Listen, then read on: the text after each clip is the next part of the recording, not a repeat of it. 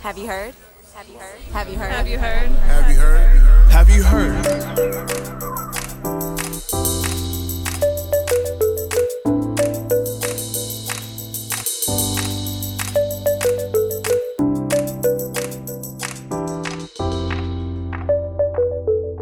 Welcome to Have You Heard? I'm Jennifer Berkshire. And I'm Jack Schneider. And Jack, in the midst of what seems like just an unbelievable and unbelievably bad news period, there was actually a glimmer of bright news the other day. Do you know what I'm referring to? I think I do. If you blinked, you would have missed it. But there was an important court case that was decided that uh, found that, surprise, lo and behold, um, there is a constitutionally guaranteed right to an education for all young people. In 2016, our schools in Detroit were crumbling. Our test scores were the lowest in the country, we didn't have any certified teachers, and most of us had to learn with outdated textbooks and supplies. On top of it, because of the laws the state put in place, charter and district schools were competing for student enrollment, causing more harm and chaos. With the help of the public counsel law firm, students sued the state, saying they were responsible for the poor education conditions since it controlled district schools and statewide charter policies for the past 20 years. The lawsuit said that the state denied many Detroit children, like me, the right to read because of these conditions. You just heard from two Detroit students talking about a landmark federal appeals court decision in the case known as Gary B. versus Whitmer. The court ruled that the students have a federal fundamental right to education. We'll be getting into what that does and does not mean in a bit. But first, Jack, it seems like a big part of the excitement about this decision is that it interrupts a decades long trend of bad news on the kids versus court front. I want to put you on the spot and ask you to give us a brisk overview. I think the briskest overview would uh, be the story of the second half of the 20th century, uh, beginning with the Brown case, 1954, and the second Brown decision, which actually required that schools desegregate with all deliberate speed. Um, we saw steady progress until the Milliken case, Milliken versus Bradley, which was ironically, given that we're talking about Detroit right now, decided about Detroit's public schools. The court decided that uh, you could not force the surrounding predominantly white suburbs to engage in a busing program with Detroit to create racial balance, that they had to be treated separately and autonomously. And really, what we see is a history of the court really trying to pull itself out of being involved in education. And it's led to some decisions that have left people kind of shaking their heads. One that is particularly relevant for this case is San Antonio Independent School District versus Rodriguez. That was a 1973 case where the court found that the Constitution does not protect a right to education. There were massive disparities in funding in uh, the school districts that they were looking at, and the court essentially washed its hands at that point of any responsibility for determining what was owed to young people in America's schools. Well, Jack, I want to compliment you. I think that was quite brisk. you didn't say it was good. okay, so Jack, now it's time for us to move on to the present and the decision that was just handed down. And I will admit, I found working on this episode really humbling. The case is complicated. I kept getting things wrong. Um, just trying to explain like what could happen next in the various tortuous turns of the case. I had to keep going back and and correcting things, and so I've decided that I'm going to outsource the job of describing the decision and how we got there to you. Take it away. So I think that we can really distill this down to three main points. So, this was an appellate court trying to decide whether or not this case should go to trial. There were three arguments that the state was making to the appellate court for why this case should not go to trial. They were arguing it should just be thrown out. The first was the state wanted the court to dismiss the case because there's no state policy or action that was discriminatory here. The state admitted, yes, the conditions of Detroit's schools are not good. And the court agreed. But the state said that's not our fault. We did not create these unequal facilities, curricula, teaching staffs. Um, there was no particular state action that led to those inequities. And again, the court agreed. The second uh, point that the state was making in terms of trying to get this case thrown out was uh, that compulsory attendance is not equivalent to unlawful detention. Um, this was actually a very clever argument by the plaintiffs, I think, where the plaintiffs were arguing that Michigan's compulsory attendance laws, which are in keeping with compulsory attendance laws in all 50 states, were detaining young people in places that were schools in name alone. And I think that's a really smart argument. But the court ruled that the plaintiffs had failed to provide adequate evidence of this, and they said the case can't move forward on that either. So you're 0 for 2 so far. Um, the state then went to its strongest point for throwing out the case uh, and said, there's no right to an education. This is not a constitutional right, and that's been determined previously. That should have been strike three for Gary B. But this is where we see the big surprise. So the plaintiffs contended that access to literacy, as opposed to other educational achievements, is a gateway milestone that unlocks other fundamental rights. And surprisingly, the court agreed. Uh, the court ruled we recognize that the Constitution provides a fundamental right to a basic minimum education. So, this is actually a really big deal. Um, and let me just belabor the point for another 30 seconds and talk about how the court reasoned through that. So, the due process clause of the 14th Amendment and the 14th Amendment is equal protection of the laws. The Due Process Clause says that no state can deprive any person of life, liberty, or property without due process of law. And that clause is mostly interpreted as a defense of procedural protections whenever the state tries to seize someone's property or freedom. But the clause has also been read to recognize that certain interests are so substantial that no process is enough to allow the government to restrict them. And so this is a real milestone since the courts have never wanted to get involved in questions of what a guarantee to education might look like. That's for the legislature to decide, they've argued. Um, this would be a big change. Very nicely done, Jack. And you've also, I think, captured one of the things that's so complicated about this case. On the one hand, we're dealing with these big sweeping questions about uh, constitutional right to education. And on the other hand, the case is all about the specifics of education policy in Michigan. The state essentially ran the Detroit schools for close to two decades. And during that time, Detroit became a hotbed for charter school expansion, for a controversial turnaround experiment. And it was the only place in the state where non licensed teachers could teach. That was one of the things that really jumped out at me as well, Jennifer. I also read the case, and uh, one of the arguments was that the state oversees an inequitable system and therefore is responsible for this. And the court said, well, actually, there isn't a particular state policy or action that was discriminatory. Uh, and so they weren't buying that argument. And yet, that's one example of the state adopting legislation that turned out to promote inequity. Uh, so the the court found that yes, in 2016, this legislation that permitted uncertified instructors to teach in the Detroit public schools had a detrimental impact on students. Well, I had a chance to speak with a former Detroit teacher about this issue of unlicensed teachers or non certificated teachers, as they're referred to in the case. I'll let her introduce herself. So, I am now Dr. Stephanie Griffin. Um, I have been in education for since 2004. That makes me about a 16 year veteran or a 17 school year veteran, depending how you look at that. Um, I've had the roles of English teacher, uh, master teacher, assistant principal, um, curriculum director.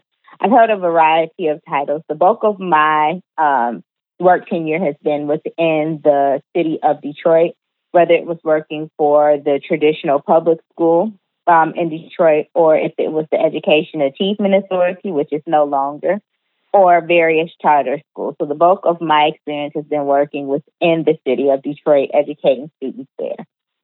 Stephanie worked for the state run turnaround district known as the Education Achievement Authority, or EAA, from 2013 to 2015. It was an education experiment mired in controversy pretty much from its inception. It was like building the airplane while you're flying it, except for the directions were coming from someone who knew how to buy, build a bike and not build an airplane. So you just had children on the computer a lot of the time, and then the teachers acted as facilitators. They did not want whole group instruction at all. In fact, you would be um, marked down on your teacher evaluation if you did more than like 10 to 15 minutes of instruction. They wanted to see centers where kids had independent choice to choose to do the work or not choose to do the work and to move at their own pace. But counterintuitively, you were supposed to make you were in charge of making sure that the students were participating in all of the centers. So it was just a lot of contradictory language. Nothing was, you know, really, in my opinion, well thought out. Of course, I don't know what type of sweat hours went into the creation of the district, but from a person who worked in the district and who was a veteran educator, nothing seemed to be well thought out. There were ideas, there was no shortage of ideas, but there was a complete shortage of taking the idea from its inception to implementation. That's where it was lost. And so that's my reason for saying that the children were experimented with educationally. Now, the official rationale for allowing unlicensed teachers to teach in Detroit, something that was prohibited in every other part of the state, was that the Motor City had a severe teaching shortage. But Stephanie says that politics was also at play.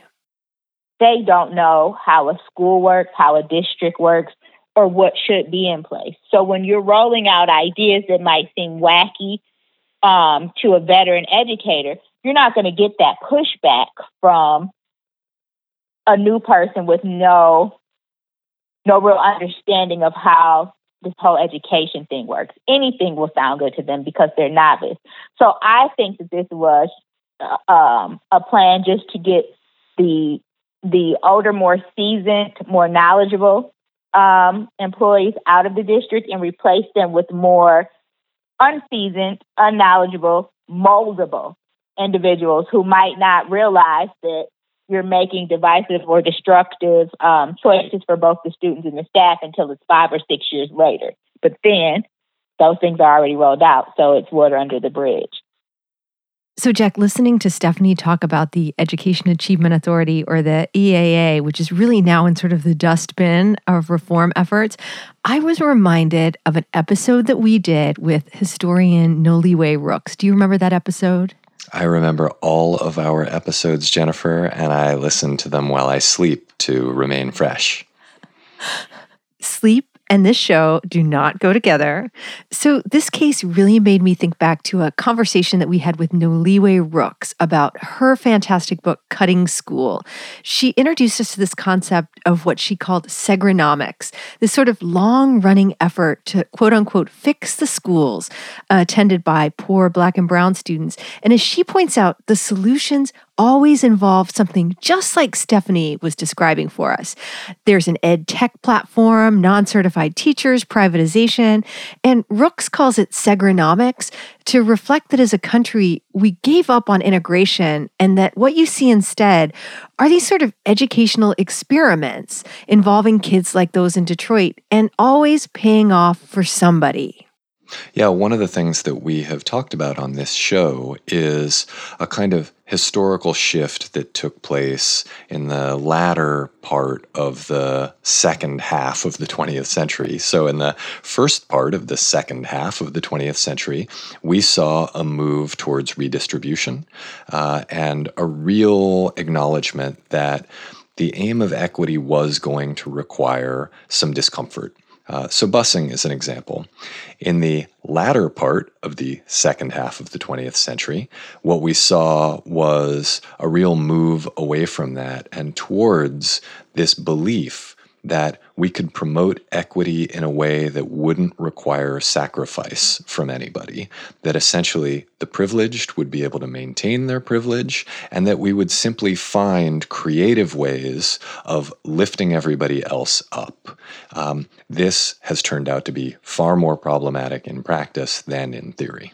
Well, Jack, when I was thinking about Noliwe Rooks and wondering about her reaction to this latest case, do you know what I decided to do? I, I'm beyond even being able to guess what you have decided to do without checking with me, Jennifer. It's okay. Whatever it is, I'm on board. I called her. Oh, well that that's that's that's outrageous. You're supposed to you're supposed to text or Zoom. Calling is out. Well, as it happens, Noliwe Rooks had lots of thoughts about the recent appeals court ruling. And Rooks says that while the decision may have been a surprise, the movement behind it has been building for a long time. What you're seeing is a grassroots, smart, savvy pushback, organized resistance fueled by a belief that schools do more than just teach, that they're important, that they're a shared resource and a cultural resource and worth fighting for.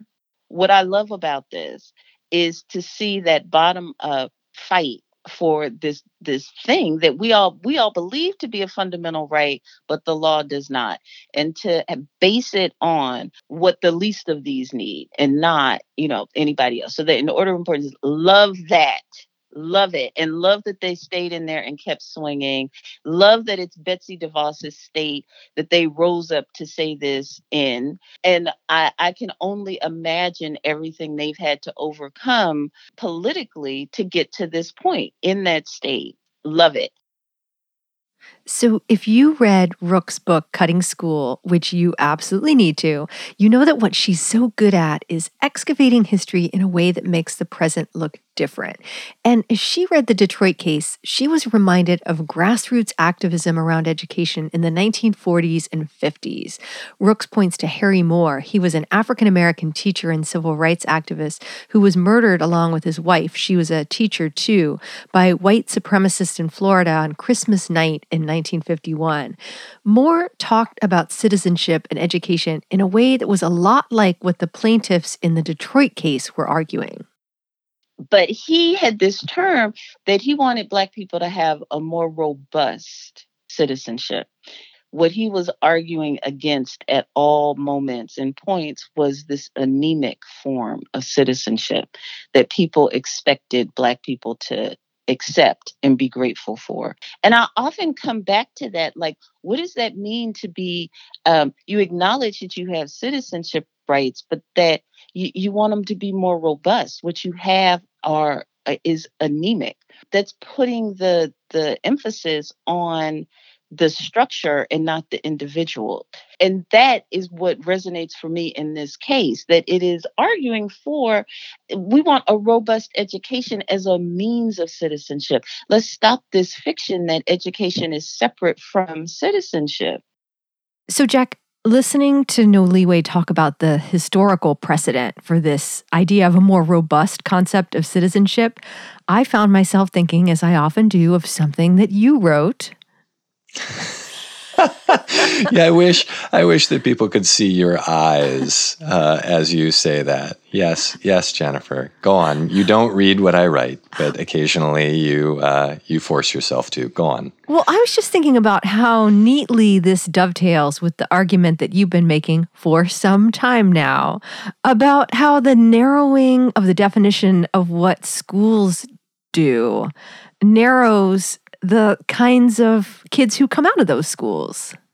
Right, absolutely. So, particularly right now during the pandemic, when schools have really been reduced to doing not a whole heck of a lot with students, I think it's quite clear that if schools did those few limited things really well, we would not all be better off. We would not be achieving something resembling equity, even if all students were literate, for instance, and that would be a fantastic outcome.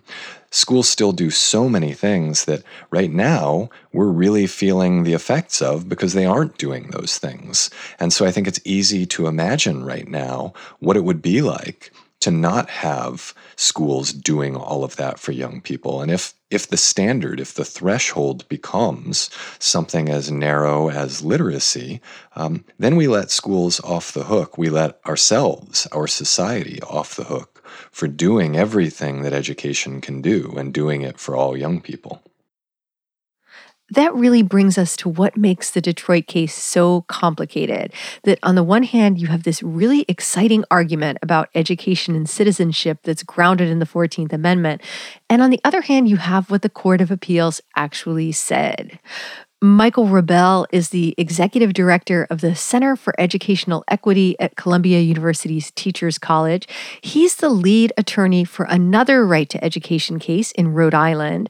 When the Gary B. ruling came down, Rebell celebrated, but that's not the end of the story. I did in some ways, in some ways I didn't. I think it's great that um, we had this breakthrough and uh, we have gotten um, a court and a relatively high court to say there is indeed a right to education. I'm a little concerned that the right has been defined in um, very narrow terms. Um, I, I, don't think uh, literacy uh, is enough. I think kids need to learn a lot more than that. And, you know, our particular angle is um, uh, that there's a constitutional right to prepare kids for uh, capable citizenship. And certainly, as the plaintiffs here emphasize time and again, if you can't read and write, uh, you can't be uh, an intelligent voter, you can't um, uh, be competent in uh, exercising your free speech rights. But to exercise your free speech rights and to be a competent voter, you need a lot more than basic literacy. That's my position. But even the court's narrow ruling about a right to literacy may be helpful for making the more fundamental argument about a right to education. Rebell says that the Gary B. decision has changed the atmosphere for the next case in Rhode Island. We have a hurdle in the Rhode Island case, of course, in getting a judge to agree that courts should be getting involved in this kind of um, policy issue. So the fact that another court and a court at a higher level has now said that courts should get involved. That's very helpful for us. But we're hoping that our judge will um, agree with the Sixth Circuit as far as it went, but define the right in much stronger terms. The Rhode Island case defines the right more broadly to include all of the skills that kids need for what Rebell calls civic preparation. So we talk about um, the right in terms of civic knowledge, which means um, you know substantial knowledge of uh, history, economics, civics, how governments work. It means civic skills, which are critical analytic skills, things like media skills, knowing how to properly distinguish false from accurate information on the internet and social media. We talk about civic experiences and um, uh, the literature shows that um, the most important things schools can do um, as far as preparing kids to be voters, to be civically engaged, is extracurricular activities, which uh, things like speech and debate and trips to the local legislature, student government, or even uh, being active in a, in a, a drama production where um, you learn a lot of organizing skills. You learn how to get along with people from different backgrounds. That stuff's all important. And our last area is what we call civic values, which are largely democratic values like um, rule of law, like uh, understanding the importance of being able to uh, have civil conversations with people who hold different views, tolerance, things like that. One thing that was a little bit challenging as I was doing that interview with Michael Rebell was that he would kind of put me on the spot about my own civics knowledge. So, for example, he did want to know about, you know, just how well I understood the workings of the judiciary in this country. And um, I very definitely just, you know, said, well, it's been a while, right? but Jack, I thought as um, a special treat, I could put the question that he asked me to you. Oh, great. That's really wonderful and potentially embarrassing. You know, there are 13 basic federal circuits for different geographic areas. Are you familiar with that? Jennifer, clearly you didn't grow up singing the appellate court jingle that uh, that I grew up singing. The the the, the can't even get the words out. Is it going to have a tune? Is it going to have a tune? The numbers move from east to west. One's federal, states get the rest. this this did not just happen. There's actually an exception to that, and that's uh, the appellate court that includes Florida, Alabama, and Georgia. That's 11, and that's pretty far east, but the rest of them do move east to west numerically speaking. Note to self this will be our last episode involving anything having to do with the courts. Okay, so now that we have an appellate court jingle to assist us, it's time to talk about what happens next in the case of Gary B. v. Whitmer. And here's where the story gets even more complicated. Whitmer is Michigan Governor Gretchen Whitmer, whose name we've been hearing a lot lately. And the activists in Detroit we heard from earlier have been sending a loud message to the governor settle this case now. We need Governor Whitmer to stand with Detroit students by taking action now. So, what can you do to stand with us? Between now and May 7th, we need to reach out to Governor Whitmer and tell her to do the right thing by selling this case now.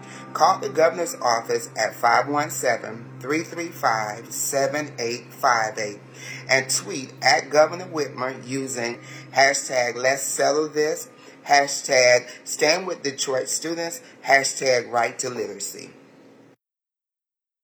Settling likely means a financial settlement at a time when Michigan's economy is in free fall, but continuing the case means Whitmer is challenging Detroit students in their right to education. Not exactly great optics for someone who is routinely mentioned as a possible Biden VP pick.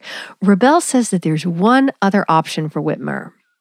And the other option is to just um, let the remand go forward and let the case be prepared for trial.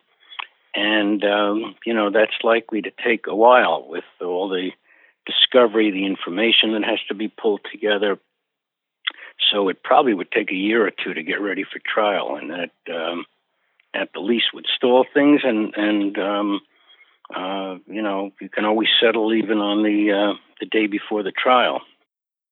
So, Jack, I think we have conveyed in many different ways to our listeners just how complicated this case is. That is one of the goals of the show, Jennifer, is to show people a little bit of nuance out there in the world. We've been talking about how the politics around this case are complicated, but then you have the political situation unfolding in Michigan right now. Basically, the state is on fire. There have been all these protests against Governor Whitmer and the stay at home orders she's imposed to try to deal with COVID 19, which has hit Michigan particularly hard. And it turns out that our own Secretary of Education, Betsy DeVos, may have had a little something to do with the protests that have been getting so much attention. This is a clip from the New York Times podcast, The Daily, from a couple weeks ago. So, Jim, as you're trying to figure out who and what is behind these protests, where did you start? Well, the good news for us was at first we didn't have to do a ton of digging. It was right there in plain sight in Michigan. It turned out that one of the big groups that helped organize the protests, promote the protests, even speak for the protest was called Michigan Freedom Fund. Mm-hmm. And Michigan Freedom Fund has as its chairman a gentleman named Greg McNeilly. It turns out Greg McNeilly is very close to a big conservative family in Michigan that donates to a lot of conservative causes, the DeVos family. Mm. that family's activism in Michigan, especially around uh, charter schools, is what led President Trump to hire one of them, Betsy DeVos, to be his education secretary. Mm. So this is a connection to the White House right there out in the open. Of course, uh, Mr. McNeilly said he was not coordinating with the White House, but the connections were right there in plain sight. And mm. it really intrigued a lot of us. So, Jack, do you know how the Daily found out about that? Was it because Quinn Strassel dropped a tip to the tip line? This has nothing to do with Betsy DeVos, the musical. No, actually, the Times ran a big story about the Michigan protests, and they mentioned that the one of the protest organizers was a gentleman whose name I immediately recognized as an employee of the DeVos family. They didn't mention this, so I helpfully pointed it out to the reporter, and now it is part of the New York Times lore, as we just heard. You, that is, it's like you had dinner with someone who knows Ted Danson. so I bring this up not just as an example of how great I am, because you know how we're always talking about how great you are. You're wonderful. We, next show can be dedicated to how wonderful you are, Jennifer. So I bring this up because I actually think that it's it's relevant to the Detroit case. That what you see playing out in Michigan right now is this incredibly fraught dynamic where you have the right wing, well organized and well funded, basically playing on racial resentment, right? You have them, you have people saying, you know, this is basically a Detroit problem. It's people in Detroit who are who are falling ill, who are dying. Why are we suffering in our rural part of Michigan? And this just it is exactly the playbook that the right has used in Michigan with regards to education for all these years, right? That your taxes are too high because of the Detroit Teachers Union. Um, your money's just being wasted on Detroit kids. And so um, when I saw this, I just immediately thought, this is this is the story of Michigan politics, and it's hard it's hard to look at the the case and what the students have been fighting back against without seeing that. I think that's particularly important to think about in light of the fact that increased reliance on state funding has been a very intentional move for funding equity. That before that was the case, that most funds came from local property taxes. Historically, less than 10% of overall funds have come from the federal government, and it's only in the past few decades that we've seen about 45% on average nationally coming from the state and another 45 from property taxes. Before that, most funds were produced at the local level through property taxes and led to highly inequitable resources for local public schools. Well, Jack, I don't know about you, but I am really exhausted and really, really tired, really ready to get off of this Zoom call. No, ready for a pick me up. Yes, do it. Yes, it's time for another installment of 60 Seconds of Sunshine. We're going to hear from a middle school social studies teacher in Boston, and her school year was going great. She'd arranged for her students to travel to Washington, D.C. in June to attend the Poor People's Campaign March and then, of course, a pandemic intervened. And so Susie McGlone went looking for ways to bring the civil rights movement and its lessons to her students virtually. She found a book called Memphis, Martin, and the Mountaintop by a writer named Alice Faye Duncan. And well, I'll let Susie tell the rest of the story. Well, I got in touch with the author and I asked her to come in to my Zoom classroom and speak to my students. Well, she did.